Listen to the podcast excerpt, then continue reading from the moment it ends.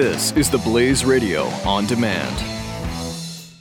Individuals and businesses with tax problems, listen carefully. If you owe over $10,000 in back taxes or have unfiled tax returns, we can help you take back control. The IRS is the largest and most aggressive collection agency in the world, and they can seize your bank account, garnish your paycheck, close your business, and file criminal charges. Take control of your tax problems now by calling the experts at Tax Mediation Services at 800 600 1645. That's 800 600 1645. 800 600 1645.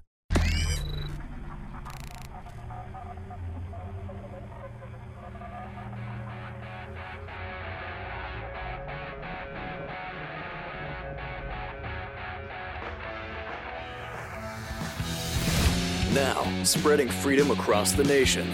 This is Three, two, one. The Buck Sexton Show. Woo, Team Buck. So good to be back. First show 2017. Oh gosh, I love the Freedom Hut. I've missed all of you very, very much. I, I've had a chance to speak with some of you either via social media as per usual or during a couple of fill ins for Rush Limbaugh while I am on the subject. I'll be in for uh, Mr. Rush himself tomorrow, 12 to 3, across the country. And I believe the one and only Michael Opelka, Stunt Brain, will be in for me on the Blaze Radio Network. But yeah, I'm on the EIB 12 to 3 Eastern tomorrow, which is exciting stuff. Uh, as always, I'm going to have a lot to talk about, especially in light of a very busy day down in D.C. on Capitol Hill, which we'll get into in just a minute here. But uh, I trust all of you had a, a, a good holiday, a good Christmas. Uh, I turned 35 on the 28th of December, uh, which was uh, a- thing that happened to me. It's interesting to be 35 now, five years from 40. Okay, um, now it's now it's go time. If I'm going to really make a mark in media, I feel like the time is now. So thank you all for being a part of all that. And uh, best thing of my year, as always, uh, in what I do and, and in my day to day is Team Buck. So thank you for being a part of all that. And uh, it was very nice down with Miss Molly in Florida. Had a lovely time. I will say that uh, we stayed really on the on the boundary between uh, Palm Beach and Lake Worth. Uh, so right on the boundary. I mean, w- when the Palm Beach sort of private beach turns into the Lake Lake Worth public beach, I was like right there, uh, and and it was it was quite nice. a little little crowded. Uh, I do not usually travel over the holidays in any sort of long distance sense. So anyway, that was that. And uh, New Year's was fun and that's those are my updates. Other than that, if you want, I'm on Instagram. You can check out some of the photos I posted on Instagram if you didn't see them on Facebook. I'm just Buck Sexton on Instagram. So those of you who are Instagram peeps can follow me there, uh, and obviously on Facebook.com slash Buck Sexton. All right, let's get into some news. Just all excited, all excited. Excited. I missed all of you. I get a little, you know, twitchy. I get a little, little anxious when I haven't had a chance to sit down with the team for a few days uh, or many days in this case. So, uh, we've got the possible repeal of Obamacare on the uh, docket today for Congress. I, I watched this morning as Nancy Pelosi, whom I have to say, it's astonishing to me that she has the ability to get up there and say things now that I guess we knew back then she would eventually have to say. But wasn't there some foresight among Democrats that if, that if they lost power, the complete lack of any bipartisan appeal whatsoever when it came to passing Obamacare? I mean, the way they did it, they, they jammed through the last bits of it through the budget reconciliation process. Not a single Republican vote for this bill. And now they're doing two things simultaneously while the sort of country watches to see what this new Congress is up to. This Republican controlled Congress with a soon to be Republican president. And they are both uh, pretending to reach across the aisle and also lying about what Obamacare has really been and, and what it's accomplished or what it has done. On the one hand, let's start with the reaching across the aisle stuff, if you don't mind. I'll, I'll sort of start us there. I mean, I can tell you the following. Um, they're not serious about anything when when we're talking about this as whether it's a bipartisan uh, bipartisan effort or not. they can't speak about Obamacare without simultaneously slandering the Republicans in some way. Uh, they will. The, the the tagline is "Make America Sick Again." So let's not get let, let's not even get to sort of first base here. Let's not even pretend that there's any real effort to do anything bipartisan when it comes to Obamacare, at least not yet. Maybe the Democrats will be forced to bend the knee on this. I'm assuming Trump will want that. Uh, a sort of show of humility from the Democrats. And will they be willing to make that step? I, I think probably not. Their entire mantra is going to be just all out, constant Trump opposition. But maybe with Paul Ryan led Republican majority Congress, they're willing to do something there. there there's a chance they will work with them on some of that. But with Trump, no, I don't think they're going to allow Trump to bring them into the office and say, you're fired. I don't see that happening, but might be uh, there might be a back and forth on that coming up. We'll have to see. But so they're on the one hand saying "Make America Sick Again," which is uh, disrespectful. I think very clearly disrespectful to the administration. And I mean, look, they can say whatever they want, but the, the point I'm making here is just they're not really serious about this being some bipartisan uh, bipartisan moment in time. Uh, what they're going to do is is hope that they can either get Trump to back off enough. I shouldn't say Trump. Hope that the Republicans in Congress uh, to back off enough that they can say that they sold out the they sold out their base once again. To try to cause dissent inside the GOP ranks, and then take credit for any anything that the GOP does that maintains parts of this. Democrats are going to say, "See, we told you Obamacare is good." Now there are two things in Obamacare, as we know uh, we've talked about this now four years. Um, there are two aspects of Obamacare that I think are both politically uh, politically potent, and I would even argue in the one case there's a there is a, a real moral case be made for it, and of course that's the elimination of pre-existing conditions and kids being able to stay. And you're not a kid. You're not a kid once you're past 18, and so this is you know young adults, I guess we'll say. Um, you're you're allowed to stay on your parents' health insurance till you're 26. That's politically popular. I don't know if that's really a if there's really a moral argument to be made for that, but it's politically popular. And then you have, of course, the pre-existing conditions, and and that's where I think the Democrats got ahead of the Republicans, and they and they did outmaneuver them because the idea that somebody through no fault of their own could have some uh, terrible illness befall them and then be essentially priced out of the healthcare market for the rest of their lives and just go through constant either substandard care and bouts of uh, of of being bankrupt, if not officially, well then incapable of, of paying bills. So that's uh, that's where I think the Democrats are going to go on all this. They're going to say, well, if Republicans keep it, it's really just proving to us once again that we were right all along. Uh, but there's a big fight coming over this, and and I should just point out, you're here. You're going to hear a lot of stuff about this, like Obamacare insures 20 million people, and like so much of the Obama legacy and the Obama economy and and his record on health care, this is wildly misleading. This number. Um, the, that 20 million people, you hear that and you're supposed to think, and this is why it's going to be very interesting to see how this plays out. Remember, the, the vote for at least a partial repeal is supposed to happen today. Uh, we'll see if it comes down the way that we expect it to right now. Um, and Obama now, and I'm just saying this on CNN, Obama is saying, don't rescue Republicans on Trump care. So they're really daring Republicans now to repeal this thing. That's that's where this has gone. That's the current circumstance. They're saying that if there's a sort of gap in coverage that occurs or if people lose coverage, blame Republicans right away for this. Uh, this is where I'm wondering if Paul Ryan, who's a wonky guy from people I know who have actually spoken to him and worked with him, is able to understand both the realities of Obamacare and the politics of this. Because the 20 million insured, that's that's a lot of people. That's not a lot of people as a percentage of the overall healthcare market. Really, it's less than ten percent, right? Three hundred plus, um, I mean, three hundred plus million Americans, twenty million get their healthcare through Obamacare.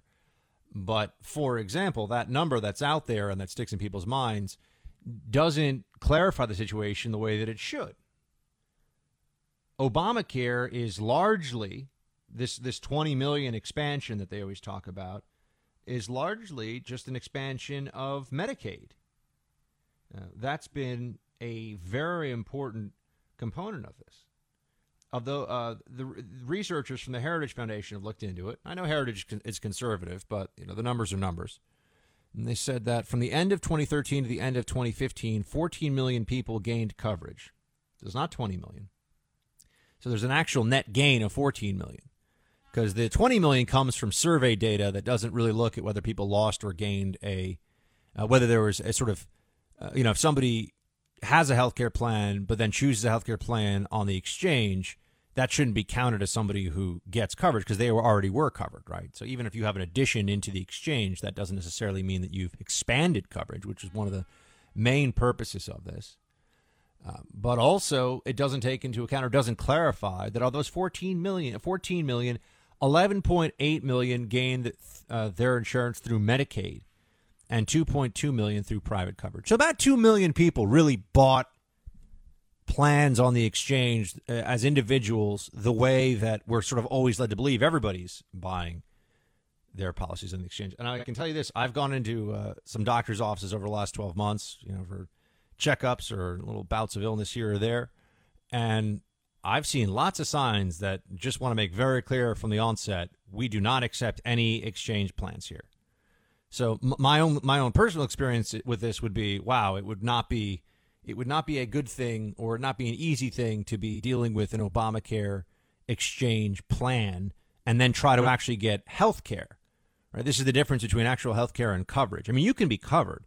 You can have an insurance policy that says that you've got a million dollar deductible. I mean, no one would have that, but you know what I'm saying. And everything over a million dollars, they'll cover. Although I'm sure some corporations and there are instances where that's a real thing, but for an individual in the healthcare market, it's not. Uh, but just coverage is just a, a contract.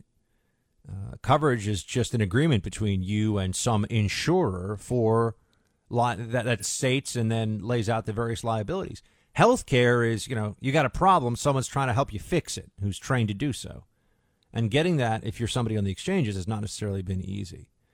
Um, so a lot of it has been through Medicaid. And the studies on Medicaid, by the way, I know we're, we're going down the healthcare rabbit hole a little bit here. Don't we'll talk about Assange and WikiLeaks and Russia and stuff in a few minutes. That'll be fun, and then some other fun stories.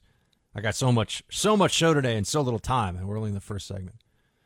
Uh, but going back to the Obamacare thing for a second, because it's it's important, right? It matters. I know it's not necessarily sexy to talk about. Like we don't sit here and learn all this fascinating history of the American healthcare system, and, and I can't play cool sound effects and all the rest of it. But it, it does impact all of us in our day to day lives. Because even if we're not in the individual market buying on the exchanges, the uh, well, first of all, the taxpayer dollars that are being used to prop this thing up via the incentive, via the uh, subsidies rather, for people to buy these exchanges. I mean, that's just coming out of, in one way or another, the public purse. Uh, but then also, you look at what this does long term, what this will do to the insurance market for all of us, and it, it matters. And any of you who have been really sick and really had to count on your insurance, and it was a question of, you know, if your if your policy is good, you're going to be able to pay your bills. If it's not, you're going to rack up credit card debts and maybe not be able to pay your rent for a while, and you know you get some real financial jeopardy. You understand uh, how serious this stuff is. I mean, I've had to make very tough decisions myself based on what insurance will cover, what it won't cover. I mean, I was going to have a operation. What was it now? Five years ago to fix to fix my ankle. I mean, as it was described to me by an orthopedic surgeon, I'm going through life with a flat tire. That's what he said.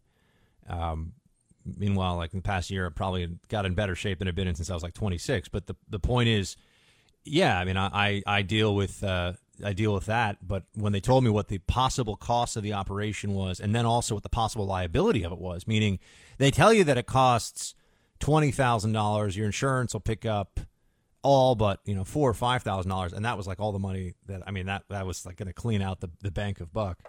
Um, and but then also, by the way, if they have to do a couple of other things, and if the wrong anesthesiologist shows up, I mean your total liability might be like forty or fifty grand. I was like, well, how does this work? You know, I thought I was in network. Oh well, you know, you're not really a network if, if the wrong person if, the, if a different anesthesiologist shows up, he's just going to charge you and send you a bill. And oh, well, can we prevent that? Oh, no, we can't really promise you. You know, that's not really how we do things here. Okay, great. So you know, I, I may get my ankle fixed, but I also may have no money at the end of this, and I know many many thousands of dollars. So we've all dealt with this, I'm sure, at different times. Maybe you haven't, but a family member has, your kids have. So this stuff really matters.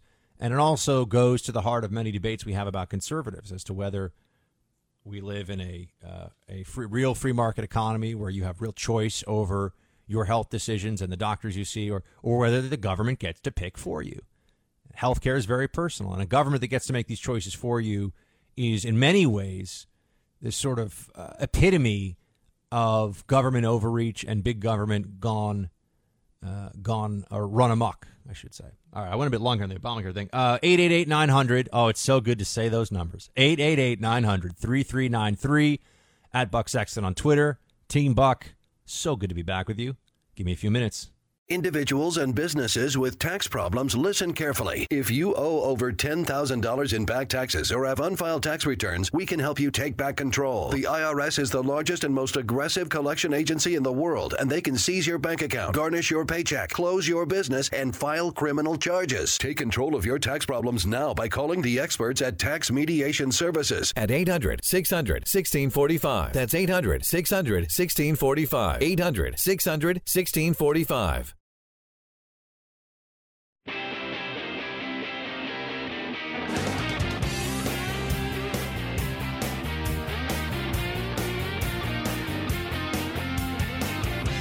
You're listening to the Buck Sexton Show. Team phone lines are open here 888 900 3393. I just got to tell you, uh, the Congress and the actions of this Congress over the next few weeks is going to really set a tone. And so there is a sort of heightened political, you could say almost like a political frenzy going on right now. There's a tremendous amount of scrutiny on every action of this Congress because people are going to look at this. They're going to say to themselves, all right, are they in, as I heard Mike Pence say, I think it was this morning, but it might have been last night, are they in the promise keeping business or not? Are they going to keep their promises? I think people find that this is uh, really going to set a tone. And the Congress has made certain promises, and Donald Trump has made promises. And now we get to really see this is going to be fascinating because there's really not much of a roadblock in the way. They have the House, they have the Senate. There's nothing that should be stopping them. There's nothing that should be really stopping them uh, from enacting their agenda. Yeah, I know there's some parliamentary tricks that they can pull, and uh, the Democrats can stand to thwart some things here and there. But we should see a lot of action uh, because really the the Trump presidency is going to have to be a results oriented presidency. It, it, it, he came in with a lot of messaging and a lot of talk, as politicians do, but obviously no political record to speak of, right? So he couldn't point at things and say, "Well, I got this bill passed," like, and maybe that's a good thing. Again, we'll find out in time. Uh, but the way that this Congress positions itself from the start. And this is also why I think you can see the Democrats, there's a nervousness that you haven't really been able to pick up on before. Um, that the Democrats are increasingly in a position where they will not be able to just sort of sit around and say Republicans have no policies and no plans. That's what we were told when they weren't in the majority for quite a while, or when they didn't at least have both sides of it. They'd say that they were obstructionists to Obama's agenda, right?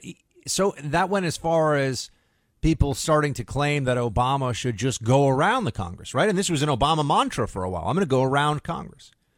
And Republicans have no ideas. They're just obstructionists. They're just obstructionists. Watch what it looks like when that shoe is on the other foot because it's about to happen. You're going to see Democrats who all of a sudden are talking about runaway, uh, you know, runaway, hyper partisan Republican controlled Congress. Oh, it's terrible what they're doing. All these things are so terrible. Um, so, and w- with no trace of irony, with no sense of, wait a second, isn't this just the pendulum swinging to the other side now? After Democrats were able to have their way, and Obamacare is in many in many ways a prime example of this. They rammed this down the throats of the Republican opposition. I mean, it was just jammed down there. And now they're going to pull it out. Now they're coughing it up. and maybe they're going to ram some stuff down the Democrats' throats. We'll see. But this is what happens. And that the Democrats seem almost to be, I think it's all for show, but caught off guard by the, oh, you mean they're, you mean they're really going to replace Obamacare? Yeah, dude, or dudette, they're really going to replace Obamacare. That that's what they said they're going to do, repeal and replace. They've been saying it. They held all those votes. And now if they go through with it, that's called keeping promises to those that voted for you to give you the power to do these things in the first place. But the pearl clutching from Democrats as Obamacare gets repealed will be epic. They're trying to make America sick again. Oh no, good heavens. The Buck Sexton Show on the Blaze Radio Network.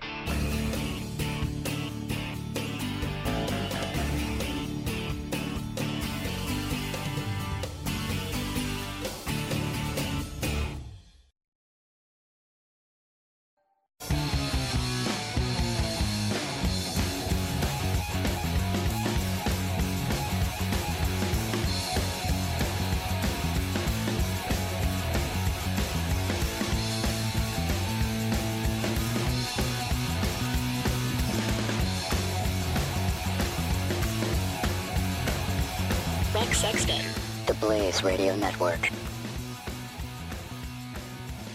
All right, team. Hold on one second here, um, Sarah. I'm going to send you the uh, the number because we've got a different number for our guest. We, we got John Schindler joining us uh, in just a second here, but we have uh, a new radio setup in the new year, and so that means that there's going to be the occasional the occasional uh, s- uh, situation normal all messed up. But in the meantime, um, I just wanted to point out that there was this interview last night uh, that uh, Sean Hannity did with Julian Assange, and I get a lot of um, I get a lot of questions from people that are sort of well well intentioned, well informed, and they're like, "Why do you why do you take this negative tone towards Assange?"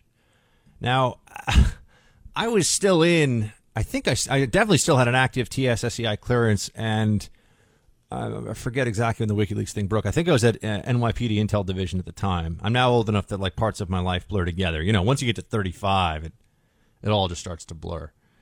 Um, but I remember when Assange was part of the WikiLeaks uh, uh, WikiLeaks dump of hundreds of thousands of classified U.S. government cables.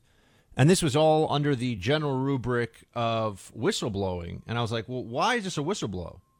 Uh, someone explain why is this whistleblowing? Um, uh, that never really was answered to my satisfaction. And when we saw the information that was released, and also, of course, the intelligence community had all this stupid stuff that they were saying at the time, like if you have a clearance, don't you better not go and access the WikiLeaks site and see what's there. I'm like, oh, okay. So the whole world can go online and read this stuff. But if you actually have the access to it on your own, to you know, if you're legally allowed to see and, and read this stuff, uh, you're not supposed to. I mean, this is the stuff that the you know the intel community sometimes really is the is the gang that can't shoot straight. Um, it, it that is a thing that is real. Uh, I just wanted to say that they they do make mistakes and they do have some very foolish policies and it moves very slowly and it still sometimes thinks it's in the Cold War. But I digress. Um, but Assange was answering some of these questions that uh, people have been posing to me, like, well, Buck, why do you assume that Assange is working with the Russians? I mean, I, I can work you, I can work through some of this with you. Um, I can take you through some of this, and all, all others of it. I just have to say, it's really a uh, somewhat of a gut instinct, right? I know that Assange, for example, uh, requested Russian security at the Ecuadorian embassy. That to me seems quite strange. Uh, the Ecuadorian embassy in the UK, which is where Hannity conducted the interview last night. And Hannity asked him the real questions. He, you know, did, did you, you know, and he, and he hit it a couple times. Did Russia, um, did Russia have any hand whatsoever in the hack of the Podesta emails? Was there anything going on there? Uh, here, let's play it. Uh, Sarah, play clip one, please. You did not get this information about the DNC, John Podesta's emails. Can you tell the American people a thousand percent you did not get it from Russia or Yes. anybody associated with Russia? We, we can say, um, we have said repeatedly uh, over the last two months uh, that our source uh, is not the Russian government uh, and it is not state party. Our publications uh, uh, had wide uptake by the American people. They are all true. Um, but that's not the allegation that is being presented uh, uh, by the Obama White House. So, why such a, uh, a dramatic response? Well, the, the reason is obvious. Uh, they're trying to delegitimize uh, Trump administration as it goes into the White House. We're joined now by our friend John. I mean, sorry, we're joined now by our friend John Schindler. He is formerly of the NSA. He's currently the columnist for New York Observer. Read his latest at observer.com. He follows this issue very closely. John, thank you for joining us. Sorry for the tech issues. Great to have you. As always, Happy New Year. Same to you, Buck. All right. Uh, I assume you saw the Hannity interview last night. Yeah. Oh, yeah. Of course. Yeah. Um, I have people that I know who are who are good, smart conservatives, not in media, just you know, people, normal, normal, normal people with yeah. real with real jobs, normal people, uh, who, who, are emailing me and they're saying, "Buck, why? Yeah, Assange is slimy and he's gross, but how do you know he's lying this time?" And I'm like, I don't know. Maybe I'll just ask Schindler to come on. He could tell you why he's lying this time. So you you you you well, go. You tell. Yeah, look, look. Assange lies about everything. This is an accused rapist. He's on the lam. He's not remotely credible. He used to have a show on RT. He he transmits naked Russian propaganda unfiltered. As for this exact interview, which I'm, you know, I, I don't think Sean Hannity, you know, is looking real good in this. He's turning into the the Mariah Carey of the uh, conservative uh, news sphere with this one, in my opinion uh, you know, giving Assange a license to put out lies without without questioning them. But let's get to the facts. The facts are what happened with Democratic emails is not in question. This has been established by the U.S. government, numerous outside experts. These were long-time hacking uh, fronts associated with the Kremlin, with Russian military intelligence or GRU. They were not subtle. They wanted us to know this. They could have done it a lot more subtly. They wanted us to know, and we do know. Look at what Assange says. He, in a very lawyerly way, uh, he has lawyers on call said, said it wasn't the Russians or a state entity. Oh, okay, well, no one's suggesting a, a guy in a GRU uniform showed up at the Ecuadorian embassy in London and gave him yeah these emails. He, he's the the, the Almost, loophole he leaves himself with that statement, and he's very precise. Is enormous, yeah. which is yeah, it was through a cutout, which we all thought anyway. It was through a cutout, of course. And anyone who's remotely acquainted with espionage understands what he's doing here. He can say, "Well, it wasn't the Russians, right? It was some guy working for the Russians who wasn't actually Russian." That's normal in these sorts of sorts of situations. So I I would pay no attention to what Assange says whatsoever. He needs to cover himself well. He's already probably facing a lot of federal U.S. charges under sealed indictment from his involvement in the Snowden affair. This would add a whole lot more. Uh, he's probably already going to wind up dying in Supermax at some point anyway, frankly. Um, you know, why make it even longer? You really think so? You, you, you think yeah, he's going to yeah, serve I mean, time for all this stuff? Absolutely. He, he cannot dodge this forever. And the minute he gets out of that embassy, the U.S. government is going to apply massive pressure on Britain, with whom we have an extradition treaty. And by the way, he well could be facing charges in Britain as well, because what he's done is very much harmed British national security. Um, yeah, and the Brits, people don't know this, but the Brits with their national security, and I know you know oh, this, yeah. John, uh, their Official Secrets Act is some scary stuff. Yeah, I mean, the, the standard of evidence they, they require to convict someone in Britain is far lower than the United States. And maybe he won't go to Supermax, but Julian's going to jail somewhere. And I don't mean some nice Swedish tennis prison jail.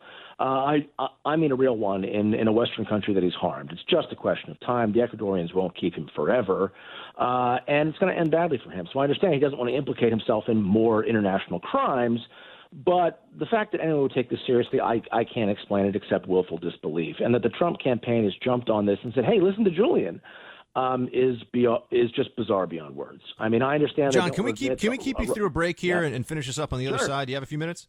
Uh, all right, Absolutely. guys, we got John Schindler uh, at 20 Committee on Twitter. He's at the New York Observer. Go to observer.com for his latest, but also follow him on Twitter if you want to know what he's up to because he's a prolific tweeter. Uh, John, uh, we'll be right back. Team, stay with me. Buck Sexton, dispensing the truth. On the Blaze Radio Network.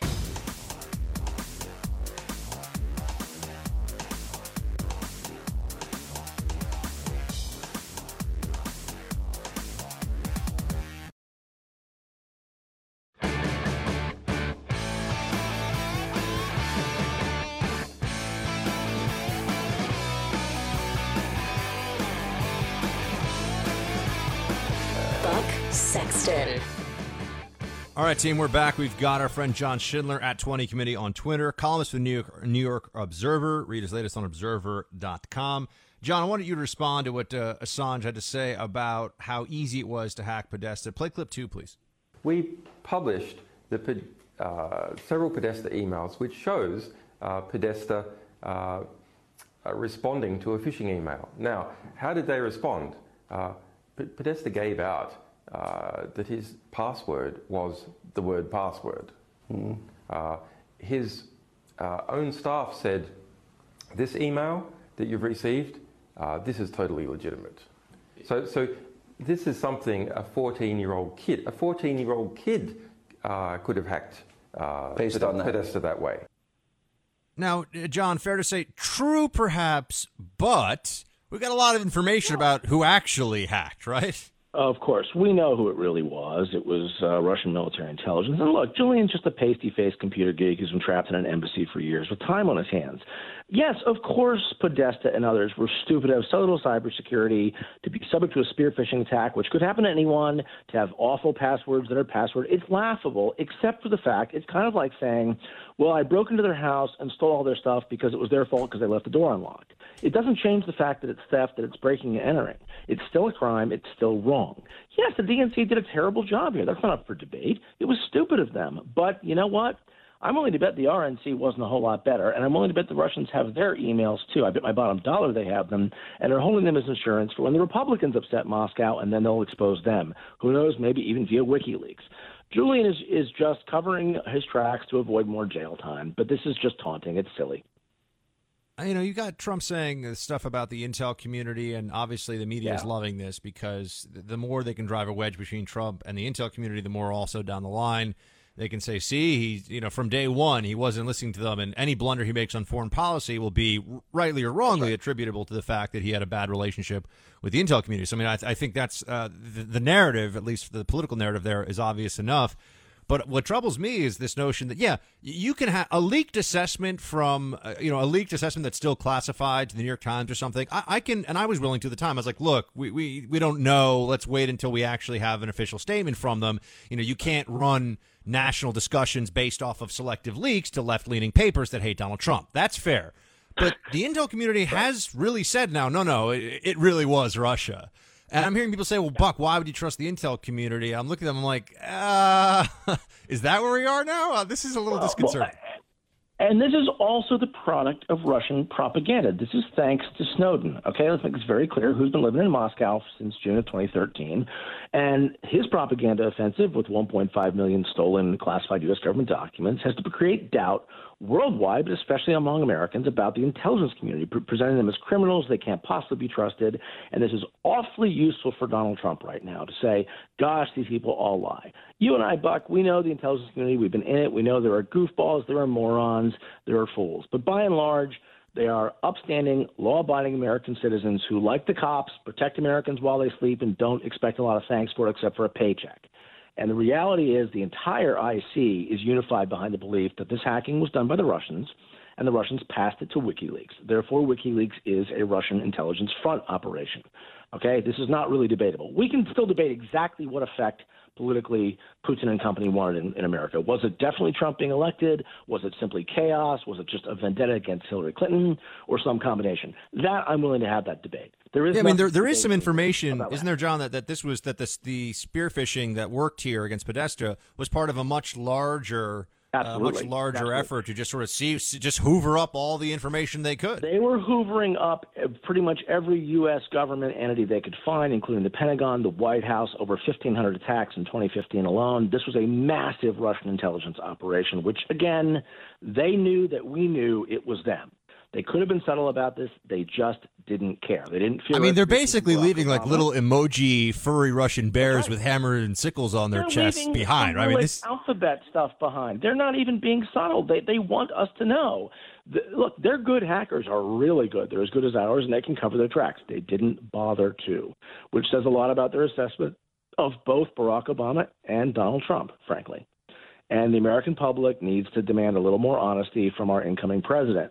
Uh, I understand he doesn't want to do that, but the lying about this, he's put himself into a corner now, and it's hard to see how he gets out of it.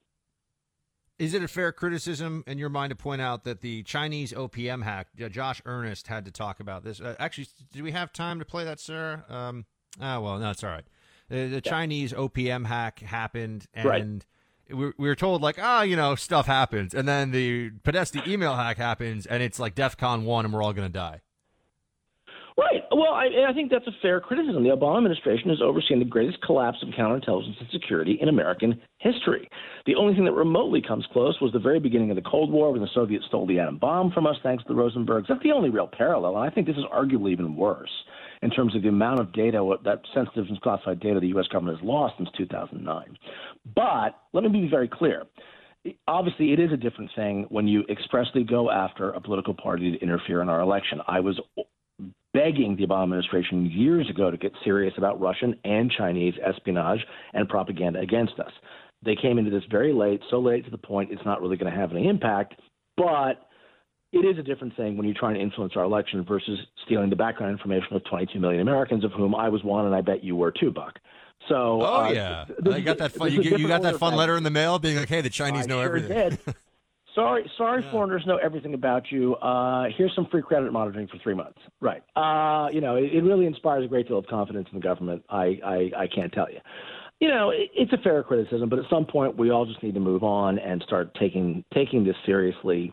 And obviously, you know, I've been sharply critical of Obama for years on counterintelligence and security, and it looks like Obama uh, you know, may not be the worst. Trump doesn't seem to want to do anything about the Russians, and I hope I'm wrong about that. I hope. What do you think Trump says, John? I just want to ask you this before we before yeah. we we're running into a hard break in about 30 seconds. Uh, what do you think Trump does once he gets this briefing on the? Is he just going to say the intel community is still full of it? Well, if he does that, he's going to have serious problems with his incoming defense secretary, uh, Jim Mattis, who knows the truth, uh, and you're going to have a bureaucratic war in your hands, and it's going to get real ugly real fast. So I'm hoping the president elect comes to his senses once the facts are explained to him. And they are facts, they're not opinions. John Schindler is the national security columnist for the New York Observer. Read his latest at observer.com. Also follow him on Twitter at 20 Committee. John, great to have you, sir. Thanks for making the time. Same to you.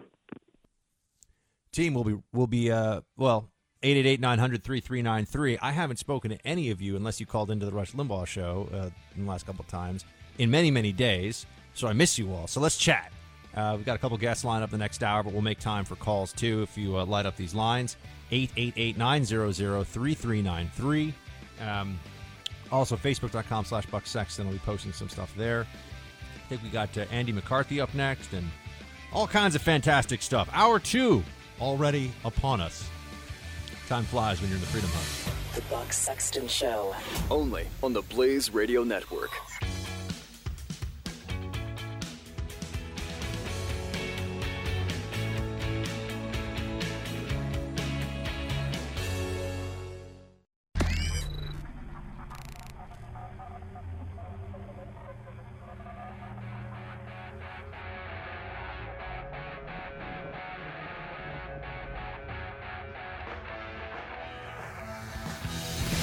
Now, spreading freedom across the nation.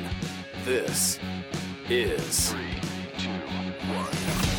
The Buck Sexton Show. All right, team, welcome back to the Freedom Hut. Uh, we are very pleased to be joined by our friend Andy McCarthy. He's a former federal prosecutor. Currently, he is uh, uh, with National Review. Andy, thank you so much for calling in. Do we have Andy? Yeah, I'm here. Hello. There we go. Sorry, we didn't hear you for a sec. All right, great to have you, sir. Uh, let's talk about your latest. I talked about this yesterday when I was in for Rush. The uh, GOP ethics. What was the Office of Ethics or something? Office of Congressional Ethics (OCE). You're saying amateur hour. Right. What happened there? Well, you know, look, I, I think Buck, the timing of raising this was idiotic. You know, let's be honest. It was like politically, um, if you were sitting around a table uh, and, and saying, "What's the stupidest thing we can fly out of the box with?" Uh, in a in a moment when we finally, after 10 years, have control of both houses of Congress and the White House, and we have in front of us an ambitious agenda, an urgent need to deal with Obamacare. Uh, you know, Trump has this tax reform, trade reform, all these big uh, items. Uh, t- to come to start out even before the session began uh, in a unilateral way with trying to uh, clip the wings of something that's perceived by the public to the extent the public even knew about it before five minutes ago as a which is very few of them, but yes, body. Right. Um, you know, it was it was really really dumb politics, uh, and I, I think in some ways the Republicans ought to thank Trump uh, because not only did his tweet um, grab all of the attention, it made them, you know, have a moment of, uh, uh, of thankfully, of, of clarity of saying, you know, what are we doing to ourselves here? And they pulled the plug on it. So instead of becoming, you know, a three month story, it's a one day story. Uh, I hope it's a one day story. So interesting as the media covered it yesterday, Andy. The New York Times wrote how they were there was an effort to uh, to eliminate or to, or to kill the Office of Congressional Ethics, and then later would say, well, they're trying to gut it. Uh, so th- there was the reporting was was both that it was being eliminated and it was just being altered. But you're right; it's a political loser, and I mean Trump actually seemed to see this, and, and some members of Congress didn't. It it doesn't matter if they were changing, you know, h- how many pens and pencils the secretaries are given on day one. Doesn't matter because it looks bad.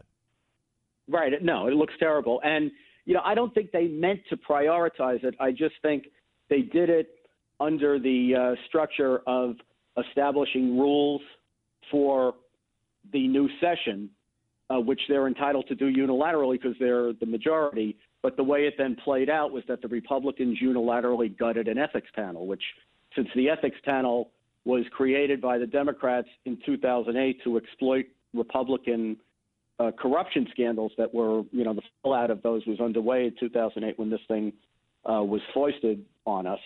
Um, it looked terrible. It looked like, uh, you know, uh, we finally got our hands back on the wheel, and this is what we want to start with. But all that said, this panel is, to my mind, once I was informed about it, and I must say I never heard of it before uh, yesterday or the day before either. Uh, but it's kind of like a civilian review complaint board uh, that that uh, or some civilian complaint review board that oversees uh, and investigates uh, allegations of misconduct by the New York City Police Department. Um, which you know, by the way, I looked at uh, Heather Mac Donald's book yesterday. Uh, do you know how many of those complaints that the the the complaint review board uh, actually verifies? Um, it's about seven percent, to give you some sense of um, you know of, of how effective these things are. But this thing was, uh, to me, it was an unconstitutional body because it didn't, even though it was created by Congress, it was created as kind of an independent body that didn't report and wasn't accountable and wasn't elected by anyone. It didn't. It wasn't part of the Congressional Ethics Committee, and you know I know this gets into the weeds for, weeds for people, and I, I apologize for that, but the ethics process is actually put together in a pretty careful bipartisan way. It's the only committee in Congress where you have 10 permanent members, five on each from each party, no matter what the uh, what the division, you know, which party is in control of Congress.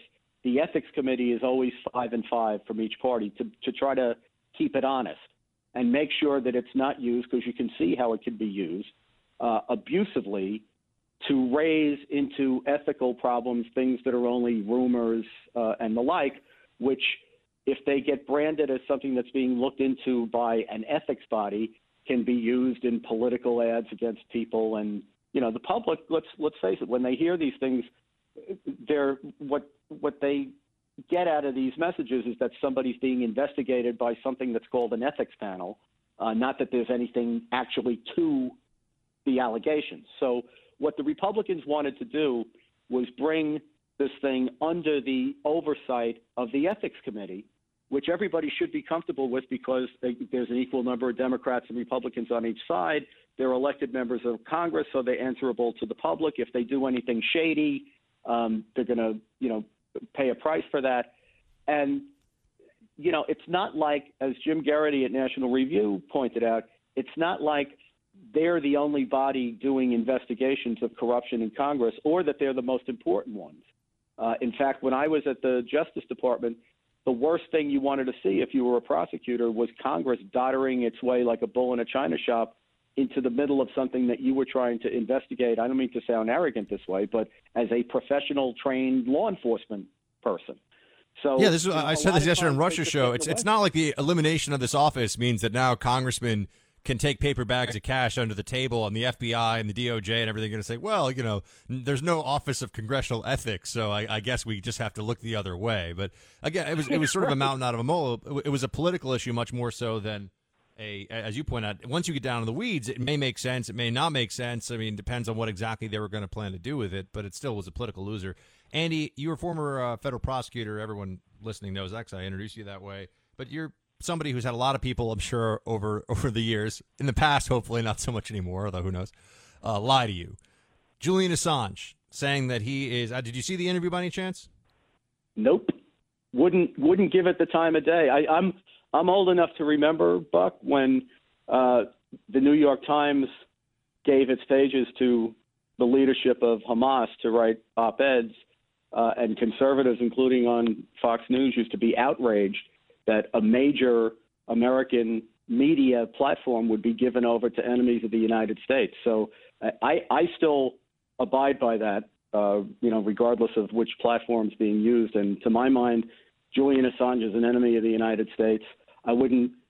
Here's when I'll be interested in what he says, Buck. When he identifies who the source was, and then we have something we can actually investigate because I don't want to take his word for it anyway. But the fact that he says, I didn't get it from X, when you and I both know, and you better than I because you're more experienced on the intelligence end of this, but it's a commonplace in espionage, even if people are being borderline honest, and honesty is not exactly the uh, you know the, the the lingua franca of of intelligence work, right? But no, it is not. You operate all the uh, you operate all the time with cutouts, and plausible deniability is a big concept. In fact, the reason that we have what we call covert operations is so that we can deny what we did if we ever get called on it. That's you know part of the part of the deal. So and my you know my personally my closest experience with this was I had to get involved in proving some of what we did as an intelligence community to aid the Mujahideen in Afghanistan uh, during the Soviet invasion and the jihad there. And it was hard for me as a member of the Justice Department, even under court orders, to get cooperation from the intelligence community on that, even though books had been written on the subject by then, because they had given their word to their intermediary. We can now identify them as the Pakistani intelligence service, but I had trouble doing that at the time. That didn't become public, I don't think, till the 9 11 Commission hearings, you know, years and years later. But the whole point of that was that for 10 years, everybody on the planet knew that the United States had basically armed and funded and, and trained a lot of the Afghan mujahideen against the Russians. And we, we basically, as an intelligence community, even though everybody knew that, denied it until it was finally, uh, you know, public, uh, public record. Not public record in the media, public record in you know in an official capacity in in hearings. Yeah, I mean, we're, we're still declassifying that, things from from uh, from Vietnam and, and I think even World War II in some cases. So yeah, but the, but if you're going to be effective in espionage, one of the things that you have to learn to do, and this is this is hard for people to grasp, but it's important in terms of protecting the country, is you have to look people in the eye, including your enemies, and lie to them. That's what you do. So you know, Julian Assange looked me in the eye last night, if I had been watching, uh, which I wasn't. Uh, but he looked America in the eye, as I understand it, and said the Russians didn't do it. You know, whoopee. Yeah, uh, I, am I'm, I'm surprised at how, how many people have, have trusted me on, on other issues of, of intelligence who on this one think that somehow I'm missing it. I'm like, really, Julian Assange. I mean, the the WikiLeaks release of uh, Chelsea Manning, uh, the Chelsea Manning uh, purloined documents that wasn't whistleblowing. That was just uh, airing a lot of confidential U.S. government material to hurt the United States. That wasn't. People seem to have forgotten that that there was no whistleblowing. There was nothing. That there was no right. whistle that was being blown. No, and hooking up Snowden with the Russians, um, you know, that was enemy activity.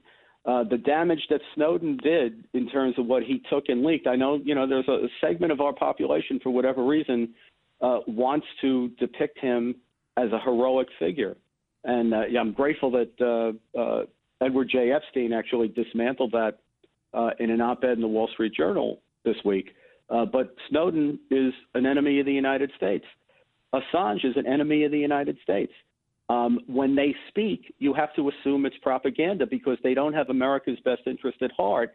And I think it's a really bad thing for people who support the incoming president, who I, you know, I wasn't a, a Trump supporter during the primaries, but I certainly tried to help his campaign from the sidelines, and I did vote for him. So, uh, you know, I'm, I'm saying this as somebody who uh, supported Trump ultimately in the election. Um, we don't want to lose sight of the fact that people are enemy of the enemies of the United States just because they are fleetingly saying something that may be helpful and expedient for us in the moment, um, because they still are who they are. It's kind of you know I tear my hair out when we're in the middle of some policy debate and some conservative says, you know, Alan Dershowitz agrees with us, or you know, Jonathan Turley agrees with us. Um, yeah, I'm always glad for as much agreement as I can as I can muster and as I can get on my side. But at the same time, I have a I have a big problem with the idea that somebody who I think is wrong on policy, probably 80 or 90 percent of the time, suddenly, you know, once in a blue moon, agrees with me on something, and I'm supposed to go up in a balloon about that. You know, I just I, I feel the same way about the enemy. You know, that uh, occasionally uh, they're going to say things that are helpful to one side or the other of a policy debate, but I don't think that we ought to ever factor that in without reminding ourselves constantly and upfront that the information has to be discounted because they're enemies of the United States. Andy McCarthy is a best-selling author and contributing editor at National Review. Uh, Andy, great to have you as always. Please come back soon. Thanks so much, Buck. Uh, team, we'll be right back. Buck Sexton. The Blaze Radio Network.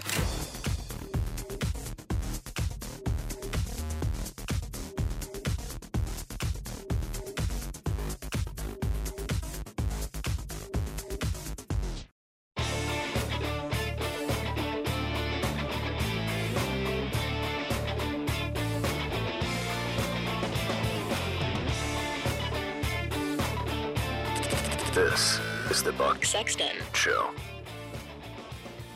Uh, I don't know. We I usually don't talk about things like Mariah Carey's New Year's Eve performance, and no doubt I'm I'm late on the uptake here in the sense that this has already been uh, this has already received a whole lot of uh, attention. She threatened, or she said that she was sabotaged, and then Dick Clark Productions threatened to sue for defamation. And if you haven't seen it, by the way, uh, I stayed in New Year's Eve. Uh, Miss Molly and I just sort of, had, you know, drank our own champagne and and hung out. You know, we're near the beach, so we just sort of opened the windows, let the waves bring in the new year. I, I avoided.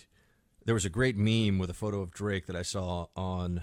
Uh, Drake also is a is a singer performer. For those of you who are unfamiliar, um, and it was like three. It was he was making a frowny face, and the the caption was. I spent three hundred dollars so I could have a glass of champagne and some chicken fingers, and that's pretty much New Year's Eve in a nutshell from from most of my experience. So I, I tend to try to avoid going out on it. So that means that meant I did see that Mariah Carey thing the night that it happened, uh, where she had a disastrous performance, and and what I always think to myself is, when do you know? Um, I'm probably gonna get myself into trouble here, but you know, Mariah, Madonna. I, I I feel like their their music acts should evolve a bit as they become more distinguished ladies. Is that the you know, I'm I'm not sure that the sort of uh, very oh I was and it's funny actually because I was asked about uh, the how uh, Megyn Kelly dresses at Fox News on air yesterday on Rush Limbaugh's show. And look, Megyn was always nice to me, so I'm, all I have to say is that Megyn's always nice to me, and you know I let others talk about these sorts of things. Um, but when it comes to like music performers, who one I don't know, so they haven't been nice to me, and two uh, are really putting it out there sometimes. I just wonder. I mean, there was a there was a Jennifer Lopez video. If you haven't seen it, I would. I don't know if I can recommend you watch it because I my eyes were scarred. It was like somebody had taken a white hot poker to both of them, um, because it was Jennifer Lopez and I believe Iggy Azalea, and the entire music video. And I wasn't even really aware that they still really make a lot of these music videos in the first place. The entire music video was a, a fair amount of. It was just a lot of of um, bottoms being jiggled. I think that's the way that's the way we'd have to phrase it. Uh, and whether you are, you know, that's your cup of tea or not, I just feel like there's this uh, there's this expectation, or or rather, we're, we're supposed to accept that, you know, as people as people enter a different phase in their lives, maybe a slightly different approach, maybe a slightly less overtly uh, sexualized approach to their craft might be warranted. People get very sensitive about this, by the way. Who I, I don't know, why, you know, it's like when you criticize Beyonce, they all they all come after you. But you know, I was sitting there watching this Mariah Carey thing. I'm sure she still has a great voice, although I, you know, I don't know. I don't, I haven't heard her in a while. But the, the sort of like skin tight unitard thing and all that is that really still?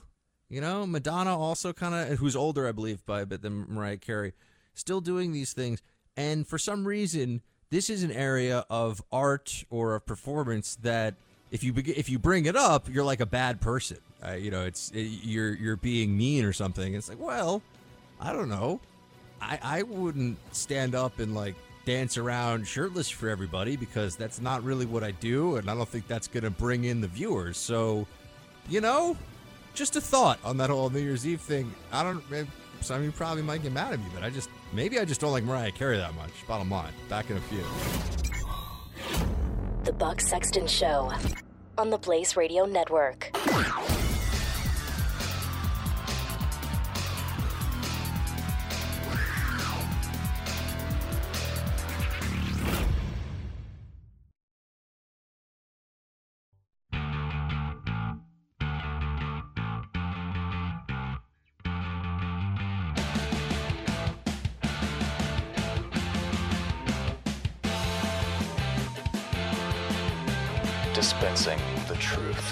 This is Buck Sexton. On the Blaze Radio Network. All right, team, we're joined now by our friend Emily Zanotti, political editor at Heat Street. She is E M Zanotti on Twitter. What's up, Emily? Not much. How's it going? Happy New Year. Did did you have a, a fantastic and wonderful vacation, I hope? I did. I had a great vacation. How about you? Yeah, it was pretty chill. It was down in Florida. A lot of lot of families, of which I, I I do not travel with family or my own family, I should say. So that was interesting. you know, a little bit Yeah. like being on the set of Captain Kangaroo. Isn't that the kid show? I don't know. I need to think of a new kid show. But Yeah. that was like That- 50 years ago. I'm really geez. sounding. That I'm was a sounding really while old. ago. Yeah, that was a bit ago. Okay, like I don't. Barney the Purple Dinosaur is that back? I don't even know what kids look at these days in terms of TV, so I have no idea. All right, all right. Let's get into some of your pieces on HeatStreet.com. oh wait, no, wait. Put a pin in that. We're gonna do that. Uh, Mariah Carey sh- shaking the moneymaker. Maybe in a, like maybe time to just sing and a little less of that. What do you think? This is what I was saying before the break. Some people I think agree with me actually. You know, I think it might be time for Mariah Carey to go into retirement, enjoy that massive shoe closet that she has in her penthouse apartment, and just just let everybody remember the days of glitter and you know, hero and and the glory days of Mariah Carey. Rather than like the, Yeah, I mean- camel toe and rhinestone situation that happened on New Year's Eve. Whoa, whoa, hey, oh, whoa, Emily Zanotti. She's she's letting it, letting it rip. Okay, so you, uh, yeah, you're not a Mariah person either. I hear you. Um, let's see what we got here. Uh, Teen Vogue not setting high standards for serious journalism on social media. Oh gosh, Teen Vogue, not something I've ever read, I can tell you, but I'm sure it's a thing people do read, especially teenagers. So what's going on here on HeatStreet.com? So, Teen Vogue has decided in the last few months that it's going to move into political coverage. It's going to get more serious. So, instead of just covering Justin Bieber and the latest trends in prom dresses, they're going to cover Donald Trump and they're going to cover murders, and it, it's it's a mess. Um, apparently, they have to compete with these other these other issues on on the web that that cover things from a political perspective. I know Lena Dunham has one. It's super fun and and very uplifting. Um, but Teen Vogue decided to cover a murder that happened, uh, I believe, in Middle America.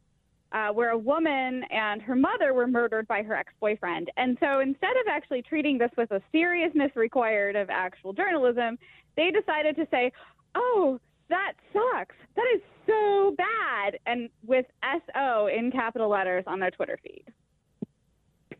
Ah, hmm. Teen Vogue should probably stick to, I don't know, Snapchat. My girlfriend tried to explain Snapchat to me and started showing it to me, and it's like some weird voodoo science. She's like, you, you do all these swiping, and it's, it's a whole, it's like a whole separate language. I really did feel like an old man. Snapchat, those what the cool kids use now. Yeah, I feel like I am so old. I can't even figure out Snapchat. I know my husband does it, but I, it just freaks me out. Yeah, and I still I don't know why making my face into a dog, and I've I've said this before, but I'll repeat myself. Why that is appealing? Like I I, I don't know. You don't- you know, I- I want something that removes removes red eye and blemishes. I, I'm old fashioned that way. You don't want one of those like digital flower crowns or like the stars that go around your head. I mean, come on. I just I I just don't get it. All right, back to HeatStreet.com. Media can't decide whether Trump's tweets are terrifying or not. What's going on here? So, over the last few days, the media has been kind of going back and forth on whether Donald Trump is the most powerful Twitter user of all time or the least powerful Twitter user of all time. So, they've decided that because he tweeted about North Korea, we are all going to end up in a nuclear war, and the United States is just going to be a sea of green glass. But yesterday, when Donald Trump stepped in to stop the House Republican committee from destroying the ethics board, suddenly they were like, it was not Donald Trump. Donald Trump didn't do this. He's the least powerful social media user we've ever seen. He makes no difference. And then all of a sudden, later on that day, he was back. They were back to saying that he was going to cause a nuclear war with just his phone and Twitter. So it's it's this interesting dynamic that we've been watching of the media trying to decide whether they think Donald Trump is super powerful or if they think he's just a guy tweeting into the ether. Well, this reminds me of, of during the Bush administration. It was either uh, Cheney was like running this all powerful cabal from behind the scenes, and that everything the Bush administration did was a, was a calculated assault on humanity uh, for the for the benefit of Halliburton, which you know which people had never heard of until the Bush administration. Um, eh, or Bush was so dumb and the administration was so stupid that uh, they should just be constantly mocked because they can't tie their shoes. And I'd always point out to friends, I'd be like, you know, it's it's it can't be both actually. They can't be so stupid that no, you can never take them Vader. seriously, or so devious and brilliant that uh, you know they they get away with everything. Yeah, you can't be Darth Vader running the evil empire with your fingers in all the pies and also have to write your policy briefings in crayon. I mean, you can't be both of those people. So they they- they're starting that again with Donald Trump. Like he's this evil genius sitting up in his uh, penthouse apartment and deciding that everybody should be in nuclear war and we should be stockpiling nuclear warheads, or he's just an idiot who doesn't know how to use his phone. All right, this is awesome. Uh, American teens uh, applying en masse to Canadian colleges to escape Donald Trump. Is this really a thing? I mean, people people are want they, they don't want to go to college. Americans don't want to go to college in America anymore because of Trump. So this is a thing among sort of progressive leaning Clinton voting, um, I guess teens who probably didn't have a say in the election because they're just now applying to college. Um, and of applications from American students at the University of Toronto and the University of Montreal are both up by hundreds of percent. So it went from like 70 applications maybe to like 2,000 at the University of Toronto. And so they're starting to to wonder exactly why this is happening. And it turns out if you ask college students, they do say that they want to go to college outside of the U.S. because Canada is a safe haven away from Donald Trump. because apparently, Uh. and according to the students that we quoted, um, apparently Donald Trump is such a terrible person that campus sexual assaults are going to skyrocket. Wait, that's the reason? That is the reason. Yes.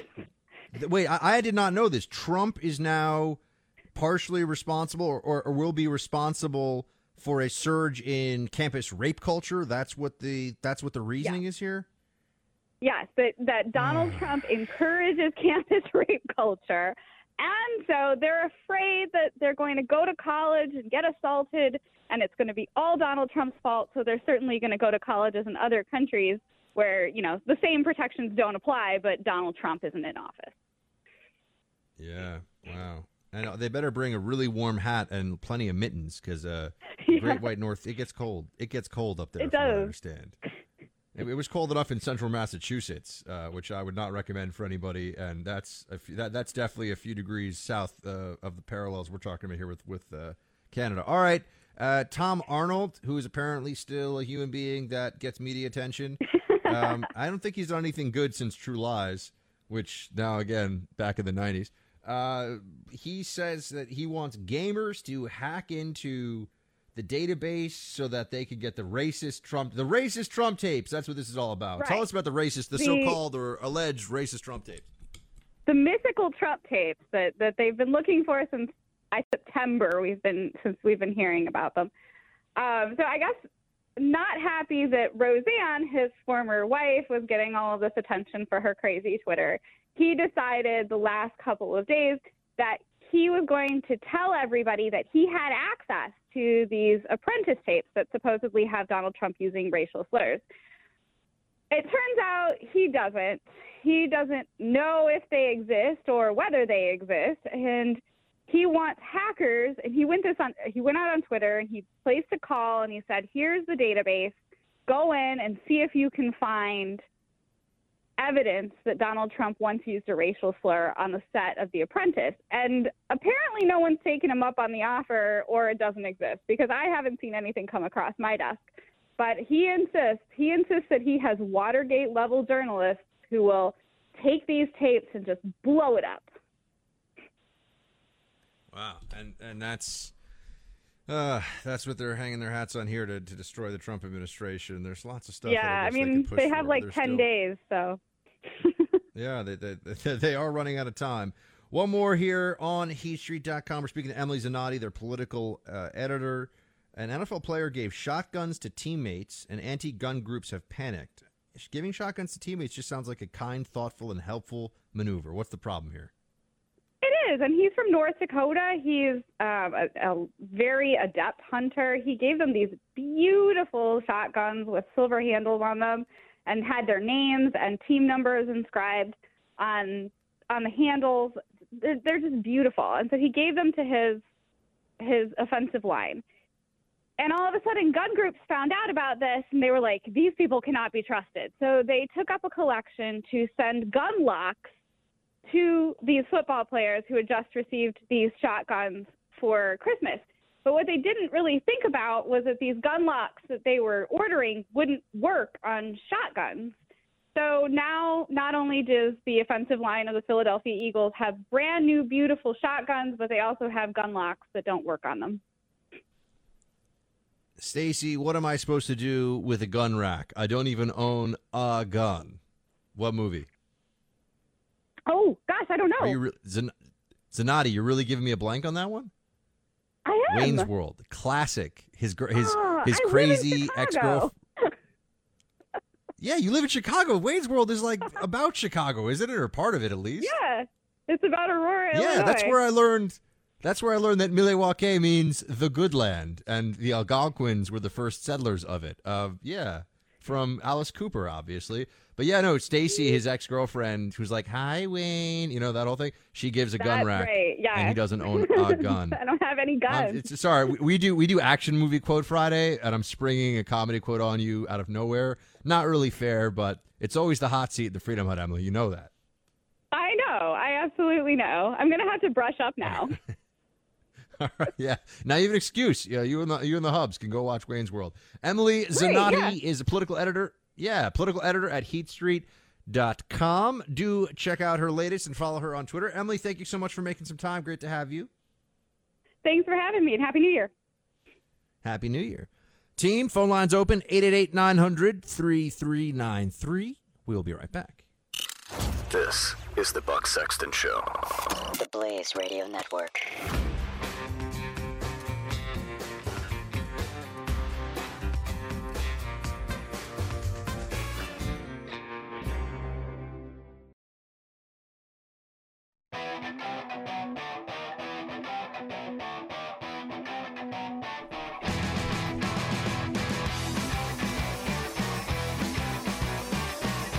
The Buck Sexton Show on the Blaze Radio Network.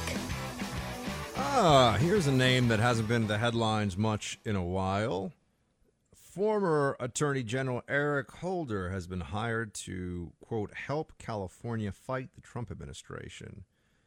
Um, so they've got, uh, they're, they're, pulling together a team here to create legal trouble for Trump. He's going to be tapped as Holder is going to be tapped as outside counsel to advise the California legislature on potential challenges with the Trump government. And yeah, here's the quote they get. With the upcoming change in administrations, we expect that there will be extraordinary challenges for California in the uncertain times ahead. California Senate President uh, Pro uh, what, uh, Kevin DeLeon and Assembly Speaker Anthony Rendon said in a statement, blah, blah, yeah, yeah. So they've got Holder in here.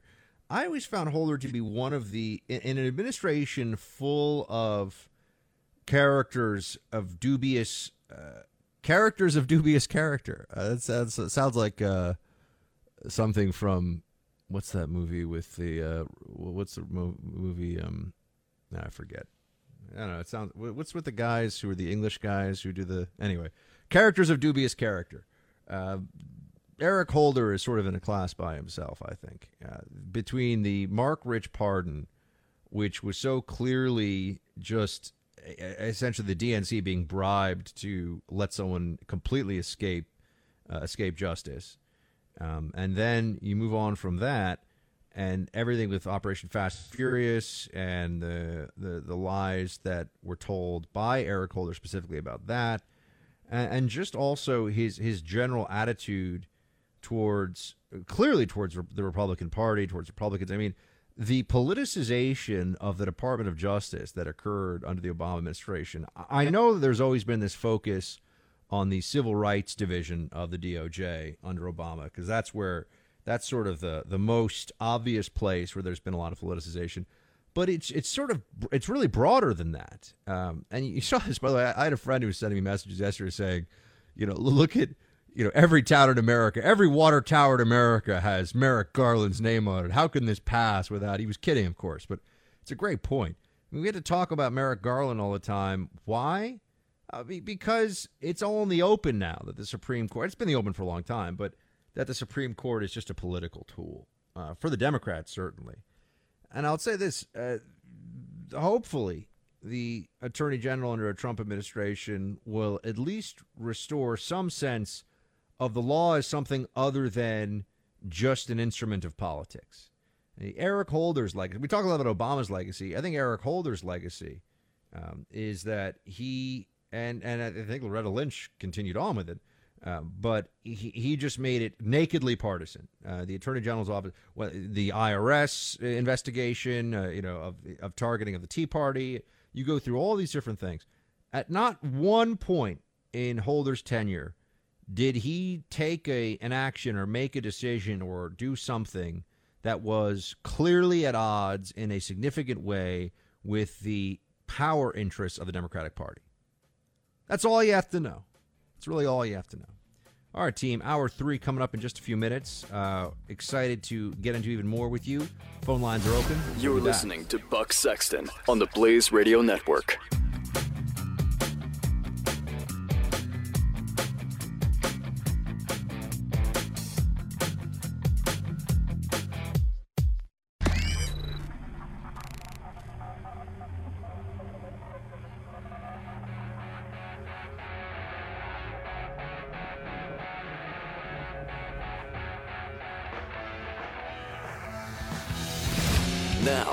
Spreading freedom across the nation. This is The Buck Sexton Show. Team Buck, welcome back to the Freedom Hut for Hour 3. I want to talk to you a bit about some national security, but not really in the breaking news sense, more in the theoretical, uh, conceptual sense of things. Um, what you see, some interesting things happening within conservatism when it comes to national security, obviously, as a sort of corollary to the rise of Trump. U.S. This is from the Sun, a UK newspaper. U.S. sends special forces to Russian border as NATO is poised to strike back against Vladimir Putin's aggression. Uh, so there's this concern right now that the Kremlin is going to have n- nuclear capable missiles deployed in the Russian province of uh, Kaliningrad, uh, which borders Poland, Belarus, and Lithuania. So there's a sort of Russian enclave of Kalin- Kaliningrad. Uh, and it's a place where the Russians are beefing up some of their strategic military, uh, strategic military presence. And there's the, this discussion that's happening now as to whether, well, for a couple things. First of all, everyone is being told constantly that Trump is in the pocket of Russia, that Trump loves Russia so much, and we're supposed to take that. Um, well, in part, it's based on some of Trump's statements. I understand that, but uh, how in Russia's pocket, we'll have to see. I remember when George W. Bush looked into Putin's eyes and or looked into his soul or whatever it was and saw a good man or a man he could work with. I think it was Nancy Pelosi who said, uh, unironically, years ago, that the road to peace in the Middle East runs through Damascus. Whoops. There's stuff running through Damascus, but it's not peace. It's uh, suicide, car bombs. Um, as well as all kinds of other uh, horrific atrocities of war. So we look at uh, what's going on right now in the Baltics and with our NATO obligations, and I, I do think that you're going to see more of this discussion, this debate happening that I'm going to get into with you now, uh, and that is maybe there's going to be some rethinking of how we approach all this stuff. Um, I, I, know that uh, with Trump sort of offhand, and uh, look, I all my friends and and uh, colleagues from the sort of national security analysis side of things, who at least do it publicly, not those who are still part of the intel community, they are taken aback at Trump's lack of knowledge on these issues. But understand that Obama's knowledge, for example, when he was coming in, is forget about his ideology, just really his knowledge base uh, of national security and foreign policy was uh, very superficial.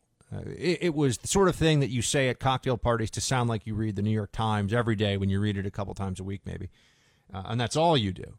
But he had no no in depth knowledge or understanding of any of these places. Never once did I hear Obama speak about any area of the world where I thought, oh, well, this is somebody who actually has the knowledge of a practitioner or is in some way sharing with you insights that you gain from experience or real research and, and real in depth uh, real in depth um, work on something. So Obama was always praised for his uh, sort of eloquence on international affairs. I mean, forget about the apology tour and all that, but it was to anybody who I think has spent real time on an issue. And and there's various gradations of this, right? I mean, when I was in the CIA, uh, I was drilling down to the individual level, but also in a specific country and a specific period of time uh, I would also be it was like a grid, and then it would get smaller, and then I'd be looking at a, a one province and maybe a city, and then clusters of individuals in that city. Or this is you have very granular knowledge, and the building is full of people with very granular knowledge. How useful that is at any given time is a, a whole separate discussion, but. You know, I can tell you this: nobody from the Iraq office was going to walk into the China office and come across like they knew what was going on, and vice versa right? It's just not really possible. There there are uh, there are experts, there are subject matter experts. We call them uh, SME, subject matter experts. Maybe people say SME, but I think it's SME. Uh, th- and that's a real thing. And Obama never spoke like a subject matter expert on anything, really, in my in my uh, recollection of it, at least. And on national security, I think he was given a tremendous pass for being a true novice and not having any real. Uh, but there's also there, there's also not much stock that's put in new thinking. This is something I saw at the CIA, and it's something that you see now reflected in a lot of the policy discussions about issues like Russian deployments nearby NATO countries. And that is, if you want to sound smart, you just need to give an eloquent repetition of the consensus. You just need to use big fancy words to reiterate, to repeat what has already been said about an issue um, when that is considered the sort of smart position on it, right? And there are a number of things for which we, we can point to a number of areas where you'll even yourself you'll know. Oh, okay. Well, you know, we need a sort of a, a multilateral ap- approach with allies in our counterterrorism fight. Our counterterrorism fight. That's a meaningless statement, but people will go on TV because they're constantly asked in the three minutes of a TV segment or five minutes of a TV segment of which a counterterror expert might be given a full 90 seconds to speak. And if you're me, you're going to be given 60 seconds to speak, and you're going to be interrupted three times if you're on at least one of the networks. Uh, that's not Fox.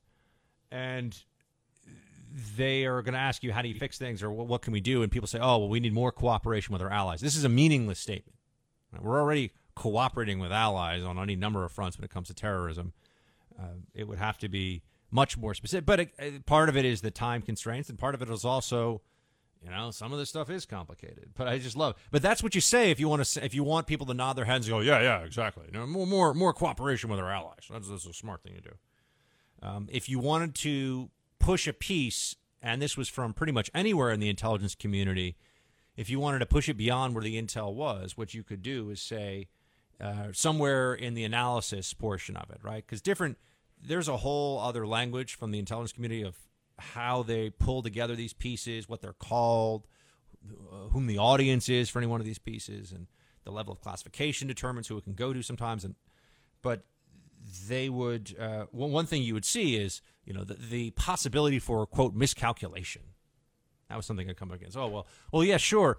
This probably is going to mean nothing, policymaker. Um, but there's always the possibility of miscalculation, right? If you wanted to sort of sex up your analysis piece in the intelligence community, you'd essentially do that, which is a fancy way of well, worst case scenario, and this all of a sudden gets interesting. How likely is the worst case scenario? No, not very likely. But thinking that challenges the prevailing orthodoxy on national security is always going to sound uh, it was always going to be jarring to those who work in national security because it is one of the great because you don't even really have the clear bifurcation of two partisan sides to it so you have national security right uh, politics supposed to end at our borders that sort of thing which is not true of course national security is very politicized but you at least have the pretense that this is sort of beyond politics. And on some issues, it is beyond, right? I mean, we can all agree North Korea, Democrats and Republicans agree North Korea is bad. You know, Democrats might think it's because of like what America has done in the world or something, but nonetheless, they can agree North Korea is bad. And uh, we, we there's easier places, more obvious places for there to be uh, perhaps a bipartisan consensus to form than on a lot of domestic policy issues. But it's still an echo chamber. And the moment that you start to question the uh, echo chamber effect, or you start to put in some dissonant notes into it, you're going to have all sorts of immediate pushback. And I always think it's a, a useful exercise. And I remember Christopher Hitchens speaking about this, uh, whom I, have always found to be a very interesting guy. I disagree with him on a lot of stuff, but he, it was provocative and interesting. And too, so few of the public intellectuals on the scene today on national security, on any issue, really try to be um, both honest and provocative. They can be provocative, but they're partisan. Right? Um, and if they're being honest, it's usually about things that nobody really cares about. Right? So to be honest and provocative is uh, is is a rarity in the sort of modern discourse about every major issue in this country. I think. Um, and you you see this time and again. But if you want to sound smart on, the, on these issues, you repeat a certain line, um, and, and Hitchens was somebody who would bring up that, you know, even on the issue of flat earthers, you know, a lot of people would say, "Oh, they're such, they're such buffoons." You know, what a, what a dumb position. We all know the Earth is round. Okay, yeah, we all know the Earth is round. Why? Why do we know that? And you you begin to peel away at some of this, and you'd say to yourself, "Okay, even if that is still a true thing, which it is, right? The Earth is round. I'm not I'm not actually advocating anything other than that, but." ask somebody, ask yourself, why? How do we know that? Could you explain to a Could you explain to a ten year old in sixty seconds why we know the Earth is round? And what you start to get at is that there should always be the constant testing and retesting of orthodoxy because orthodoxy is often just a fancy way of saying assumption. Uh, it, it the the false security of consensus, right? This is what we are told. This is what smart people say, and if you don't want trouble, this is what you are going to say. And I think that some of our uh, military posture, or I should say foreign policy and national security posture around the world, falls into this category at this point. And that's not to say that it's wrong. It's just to say that you're not even allowed to bring, okay, well, why? And I think this issue of the, the Baltics that came up, there was a very, to me, interesting exchange between a few people here. You had Tucker Carlson speaking to Garry Kasparov, uh, Tucker's doing a very good job with his new show over at Fox. Kasparov is a guy I like and is very interesting and has done my show both on Real News and I think we've had him on radio before too, um, many times in the past or numerous times. I don't know if many times is accurate, but and Carlson said to Kasparov, "Why should I send my 19-year-old son to defend the Baltics?" That's a that, that's a worthwhile question. The answer to it may be because we need to uh, adhere to our obligations and uphold the international order and deter Russian aggression, and, and I understand all of that. But it's still a question that should be asked and answered. It's not a question that should be shouted down. And our our friend, and I will invite him on because I do not talk, especially about people that we have had on the show who've been kind enough to give us their time.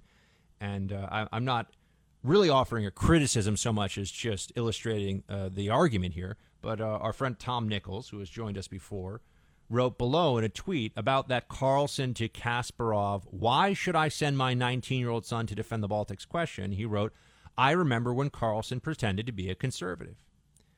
And then uh, Michael Dougherty, who is a verified Twitter guy, who is a, a sort of a, a writer, and I see him popping up on Twitter too, responded to that. American conservatism means committing yourself to the things the founding fathers valued, like maintaining Estonia's sovereignty. Obviously, being facetious here, but all illustrating quite an interesting point. If Russia did invade Estonia, um, whether you believe that we should act on our uh, Article 5 NATO obligations or not, uh, if Russia did do something provocative like that, keep in mind that they would do it under Maskirovka, right? They would do it as a form of stealth warfare. It probably wouldn't be tanks. It would be, you know, there'd be some sort of a uh, you know, they'd say that a, a, plane landed in distress and now there's concerns and they had to bring in another plane to secure the crash site and they've got sensitive military. I mean, you know, you can Tom Clancy this thing, and that's what the Russians do. It's what they did in Crimea. It's what they did in Ukraine. It's what they've done in Syria. So, although a little more openly in Syria. Um, we should start to ask. I know that this is happening now because Trump says things like they need to pay more for their own security, and he says things a little bit offhand without necessarily knowing the details and facts of these things, but gut instincts matter too. And I don't want to be in a in a position, or I don't think America should be in a position. Not that me and America are inextricable, but we kind of are.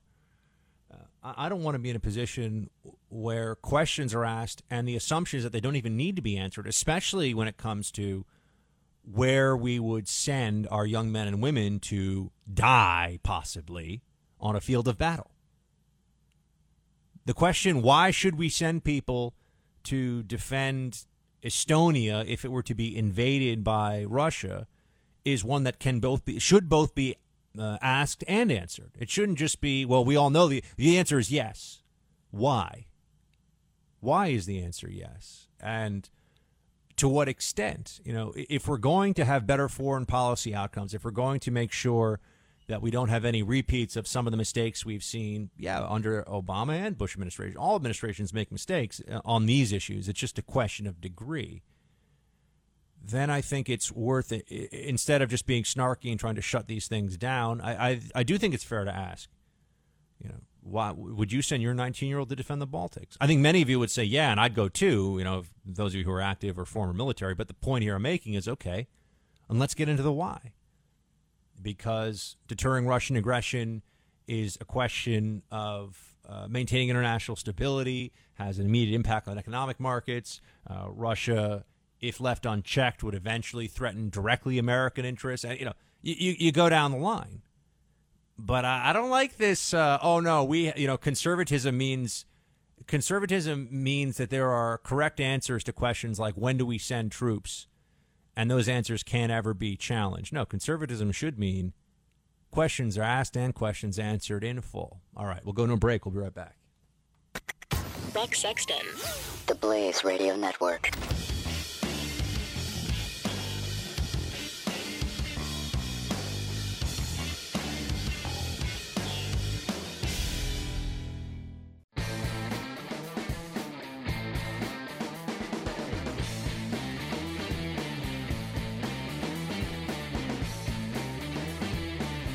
You're listening to the Buck Sexton Show. Only on the Blaze Radio Network.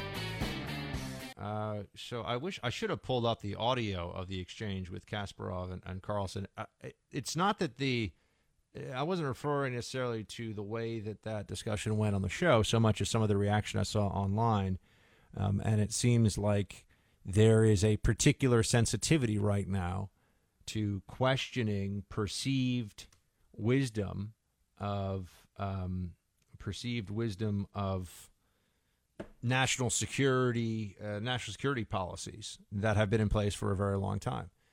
Uh, Russian aggression is a buzz or a buzz phrase right now, I should say. There's a lot of people that seem very uh, seem very interested in, uh, yes, very concerned with whatever Russia is planning to do in the future. And I would just say, keep in mind that there is. that It's not to say there isn't Russian aggression, but there is a very clear political agenda at play right now with playing up that Russian aggression, making it seem like this is something where everybody has to be very concerned, where this is an issue, uh, a grave matter uh, of national security importance. And so to in any way deviate from the perceived wisdom of the national security analyst, uh, analyst cadre is to be making some sort of buffoonish a buffoonish error. Oh, I mean, what are we supposed to do with Russia? I mean, this is going to be a, a question we handle here on the show a lot, I think, going forward. But it's too big a country to isolate. It's obviously way too big and scary with thousands of nukes, uh, a country to attack. Not that I'd ever advocate that, but I mean, so these things are, you can't isolate it, you can't overthrow it, you can't attack it. So what do you do? Um, we've tried the Obama administration sanctions. Does anybody really want to make the case that those sanctions were so biting. Uh, th- those sanctions were so serious. Uh, they changed the outcome of anything in Russia. I mean, I have a, oh, a Polish friend who used to tell me, uh, I always thought it's kind of funny that nothing brings the Russian people together like suffering. And it seems like there's some truth to that when you look at the public opinion polls of how much people support uh, Vladimir Putin. Um, it seems like there's some very real concerns out there uh, about the effectiveness of those sanctions when you when you look at how few Russians it seems uh, have really had their minds changed about anything other than that the West is out to get them, that the conspiracy theories they're told are true. This is a very complicated matter, but it's going to be boiled down increasingly by the media into uh, Trump is a Russian stooge, Trump bad, uh, Russia bad, and if you start to wonder, well, are there ways to do remember when I remember when Obama said that he'd have more flexibility with Russia, and everyone's like, yeah, you know, after his election, uh, not everybody, but Democrats didn't really freak out about it. Um, all right, team, uh, send me a message about today's show if you want on Facebook.com/slash Buck Sexton. Back in a few. The Buck Sexton Show on the Blaze Radio Network.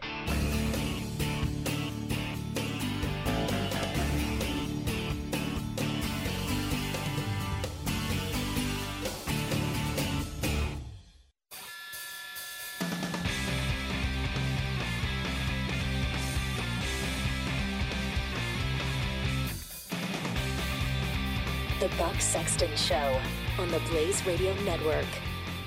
In another lifetime, I think if I could sort of just come back to something other than uh, a movie star or a rock star, but you'd really want to be a rock star that hits your peak in like the eight, like late '80s, early '90s. I feel like that was the greatest time to be a a rock star. Um, so, you know, when CDs really were at their peak, and you know, your your MTV and all that stuff going on now it's a little different. Uh, music is more sort of disaggregated. Music industry is more disaggregated. anyway, um, forget about that for a second.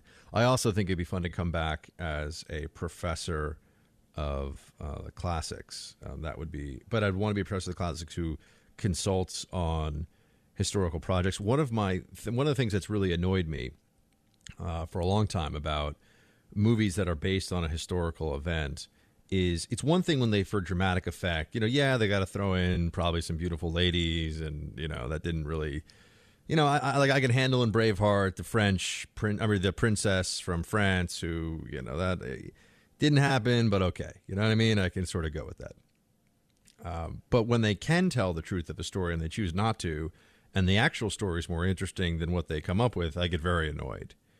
Um, so I recently, you know, I watched, uh, I finished watching Spartacus, and these are things that I watch. And as I said, my brothers, uh, particularly my older brother, makes fun of me and says that if if there's what is it, uh, wine, uh, wine, wenches, swords, and beards, I'm in. That's what, he, and he's right.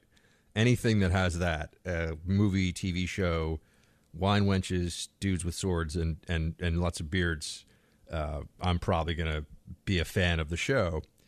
Um, and there is, uh, for me at least, um, uh, you know, looking at this, I have to say, I, I, thought that you know Spartacus, there was a little too much blood, there's a little too much of of that stuff, but uh, some of the overall storyline actually tracked with the slave revolt against the Roman Empire, and they actually used you know the Marcus Crassus puts it down, and uh, the names of the leaders of the revolt, you know, Gannicus and um, uh, there's a whole uh, now. Of course, I'm forgetting something. Uh, Gannicus and Crixus and uh, and others are actually the names of some of the slave revolt leaders, and they so there is some and uh, Glaber, who was the uh, initial consul who was assigned to take them down. So while the show is like the actual fighting is ridiculous, and you know, just as a as a bit of advice to those of you who may find themselves in an actual uh, fight with a, a Roman uh, Roman testudo formation or something, you don't really want to do the running, jumping, two leg drop kick when you're when you have armor and a sword in your hand, um, because people are going to stab you when you're on the ground and you're going to die. A lot of running drop kicks in this, like it's the WWF. And I just am like, where do they get this? I that's one of the worst like first of all if you can't get out of the way of a two-legged drop kick you got problems. Uh, it's i mean what move is easier to see coming than somebody running and launching himself in the air and then trying to mule kick anyway it's crazy. But the overall storyline kind of tracks. I also watched and i haven't really done a, a deep dive myself into it. I'm probably going to go into the strand bookstore over the weekend and pick up something on uh, uh, the medici family.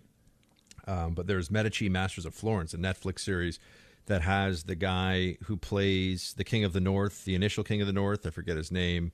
Um, he's one of the Starks, uh, the initial King of the North, and, and, he gets killed at the Red Wedding. He plays uh, Cosimo de' Medici. And it's good. It's a little slow, I think, to get going as a series, but it's pretty good. But I want to see how much of the history they stay true to because I feel like more and more now people are realizing that, you know, if you're going to watch a historic piece – at least the overall major events should be historically accurate, right? There's no reason not to. Yeah, you can change, you, you make up the dialogue and sort of in, internal personal squabbles, and there's going to be little action sequences here and there that didn't really happen. Fine. But overall, you know, the major battles and things like that, you'd like them to sort of track with reality. And anyway, I've always thought it'd be fun to be a professor of the classics who got to consult on a movie like Troy or or, or you know maybe if I was uh, specializing in Renaissance Europe to consult on this series. Uh, but the Medici is very well. I will say the production value is very good. I can recommend it from that uh, from that end. Uh, I can also tell you um, that there's a lot of there's a lot of nakedness. There's a lot of there's a lot of boobies. So for those of you that you know, not for this is not for the under 18 crowd and don't watch this woman. Don't try to over the holiday. Don't be like, oh, you know, come here, kids. Like, let's throw on the Medici show. Like, no, no, no, no, no, no. It's there's too much, too much going on there. Um, but another good history, and, and I like these things because I, I feel like you can always also in your head cross reference it with what you think the period would have looked like, and you know, and, I, and I like to check on this stuff. Anyway, it's a it's a personal thing that you know I, I do in my spare time because I'm obviously really exciting and, and love the party.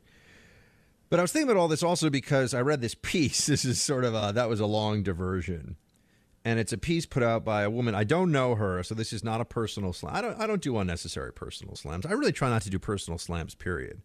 I always love it when I go to CNN and I get personally slammed when we're talking about a policy issue, and I'm like, can we not? Why why is why am I being like attacked all of a sudden? You're not being attacked. We're just saying you're terrible. It's like wait, I, I think saying I'm terrible is an attack, or, or I think saying I'm I'm uh, anti-Muslim and a racist is an attack. I think. You know, I, I don't have a PhD, but uh, I do know some stuff. Speaking of PhDs, this woman Donna Zuckerberg writing for a publication that I'd never heard, Eidolon. I'd never heard of it before. I'm not sure it's big, but it got a little bit of attention from some of the conservative intelligentsia. The headline of it was "Under a Bad Emperor, uh, oh, sorry, how to be a good classicist under a bad emperor. And you know, this woman has a PhD from Princeton. She teaches at Stanford University. So I mean, we're talking very fancy places. It doesn't really get much fancier than Princeton, Stanford. I mean, there's Harvard and there's Yale, but you know, Princeton and Stanford are right up there. Um, I knew there was a problem with this though, because not only when you sort of get into a, a little bit of her piece, um, you can see that she's sort of a far left um, ideologue and has adopted a lot of this sort of progressive orthodoxy as uh, unalterable truth. She also has a book coming out. Not, I shouldn't even say it because like I feel like I'm giving her free advertising on the show, but this will tell you a lot. Not all dead white men is the title of it. A study of the reception of classics uh, is due to be re- released by Harvard University Press uh, coming up next fall. Not all dead white men. A study of the classics. Yeah, I'm going to say that like most of the people in ancient Greece that had a really big impact on Greek philosophy and and literature and art, I'm going to say most of them were white men. I'm going to put that out there. You know, that this is it's likely that in ancient Greece that was true. Just saying. Um, but she has a different point of view. But that's not even really what I wanted to get into here. As you can see, I'm bouncing around with my thoughts on this one. Uh, she talks about well, let me read you a bit of a, a bit of this piece. A specter is haunting the internet, the specter of the alt right. Ah, somebody who's a PhD in the classics talking about the alt right. This should be interesting. The forces of white supremacy and toxic masculinity, fueled by a sense of entitlement dwarfed only by their inflated estimation of their own intelligence, have entered into an unholy alliance to remove feminism, political correctness, and multi- multiculturalism from America. Now, stop there for a second. See, this is what I was trying to say to you before, and I know I'm on some of you. Some of you are a little like, "What?" And I, with a lot of folks, you're on sort of dangerous ground the moment you say, "Well, hold on a second. Is this guy Spencer and these racist buffoons? Are they the alt right, or is there something else that's a part of the alt right? Or because the alt right used to refer to something else, it's now been co-opted, it seems, by sort of neo-Nazi white nationalists. But that's not how it was, even by the New York Times, referred to a while ago. And uh, removing feminism, political correctness, and multiculturalism from America, like I, I want that on my resume. So I don't want that to be something that only the alt right is doing, or that the alt right has some sort of a claim to beyond me. I just just put this out there. Okay, but back to her piece. So she writes this like these this, these hateful words, and it's so terrible that when I get rid of feminism, political correctness, and multiculturalism. I, I think those things should be eradicated immediately. All right. On November 8, 2016, after enduring years of mockery, months of being told that they are the they are the arc of the moral universe, uh, would never let it win, the alt right scored its first significant political victory, the election of Donald Trump to the highest office of the most powerful country in the world. Uh, last week, this is this woman writing, this uh, PhD from uh, from Princeton, who teaches. Remember, she teaches the classics: ancient Greece, ancient Rome, yada yada. Um, so she she writes here. Last week I gave two lectures about my research on classics and the manosphere. Now, first of all, anyone who uses the manosphere in any uh, with any level of seriousness is worthy of mockery. Period. Right? Anyone who talks about the manosphere, we need to make fun of. Full stop. Just the way it is. Um, and which is great. So she uses the term manosphere and then she sort of goes on to talk about how we need to fight back against the manosphere of the classics. And she's worried that the alt right, when it talks about Western civilization, is hijacking the real sort of study of Western civilization, and she wants to push back against this. But I wanted to also give you some of it because I'm, I'm sure this is representative now because all these academics, they all parrot each other and they all want to stay within certain guidelines that they're sort of creating as they go. But it's, you know, they are in a constant evolution of the progressive echo chamber, right? It's just they're all trying to stay within it, and yeah, it's sort of shifting over time, but they're trying to shift together. You know, think of it like all the kids chasing one soccer ball around, right? They're all clumping together. That's how, in different uh, humanities, in different areas of the humanities, with with academics who this is what they do. They teach at these universities and they have these wonderful jobs where you have very little pressure and very little stress. Once you get tenure, before then it's like misery and you're underpaid and it's terrible. But once you get tenure, you're in great shape. um, and you're generally speaking, especially at these elite institutions, really overpaid.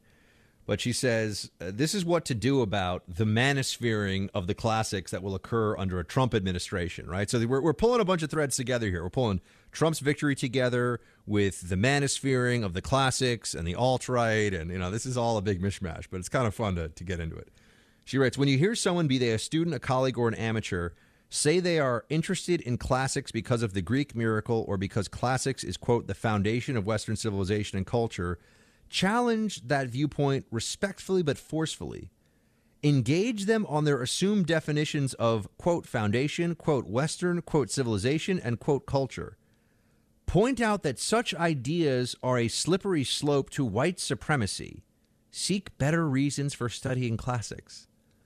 Uh, so this is a PhD from Princeton who teaches at Stanford, writing publicly about how somebody who says they want to study the classics, which I did as a you know as a sort of a, a lay person over the course of my studies. I am not an expert in the classics by any means, nor would I ever pretend to be.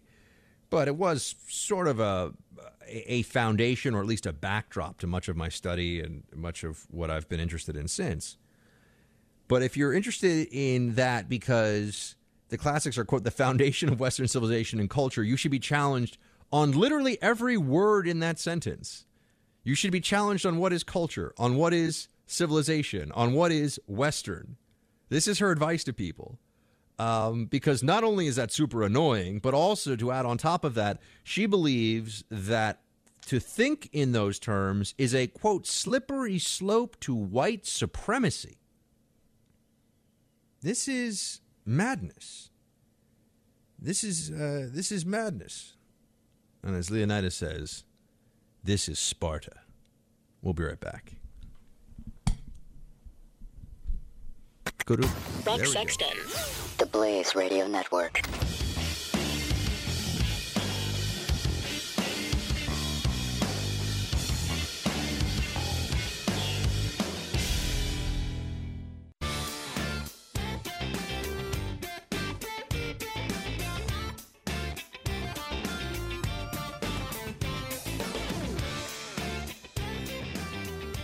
Listening to the Buck Sexton Show. Only on the Blaze Radio Network. Hey, team, just returning this uh, Donna Zuckerberg piece here. Uh, she also writes these are these are her ideas for people going forward to deal with the alt right's co uh, co-option of the classics because Western civilization and the Western miracle somehow is now akin to white nationalism. It's just insane. I don't even know what that. I mean, she's just gone off the deep end here. But she writes in your scholarship, focus on the parts of antiquity that aren't elite white men. Uh, and of course, read and cite the work of scholars who write about race, gender, and class in the ancient world. Yeah, I mean, there was slavery in ancient Greece. It wasn't based on race, it was just slavery, which has existed for thousands of years in the world and uh, is talked about in America only in the context of American slavery. Forget we forget about Islamic slavery and we forget about slavery in the ancient world. And anyway, um, but I just think this is fascinating to focus on the parts of antiquity that aren't elite white men okay, I mean, we're talking about the ancient world. You know, what? Where are we talking about here? Uh, we're not talking about. We're talking about Greece and Rome. I don't know. Not a lot of, not white men come to mind in terms of what I said: leadership, military. Maybe it's just these were oppressive societies in their own ways. Anyway, Moving right along, I just think that's fascinating that this is now that even the classics have been politicized to this extent. That you have a PhD talking about the manosphere and the and how the alt right is trying to take over the study of Western civilization. Nothing is nothing is sacred. Nothing is safe anymore, my friends. Uh, hat tip to Mike. Another list of that he sent me of the most important books to all of humanity: the Bible, the Quran, the Communist Manifesto, the Republic, Wealth of Nations, Origin of Species, Relativity, Albert Einstein, and A Brief History of Time again, with the exception of the first two on that list, um, and very few people have read both, I think, of those two, but how many people have actually read the Communist Manifesto, Plato's Republic, Adam Smith Wealth of, Na- Wealth of Nations, Darwin's Origin of Species, Einstein's Relativity? I know they've had a huge impact, but it's interesting to me that, I mean, let's be honest with ourselves for a minute. How many of us have actually read it? I'm not going to lie, I haven't read a bunch of them. I definitely read The Republic, the Communist Manifesto, um, haven't read uh, Relativity and haven't read um, A Brief History of Time. Haven't even read Adam Smith. Shields high! The The Buck Sexton Show. Only on the Blaze Radio Network.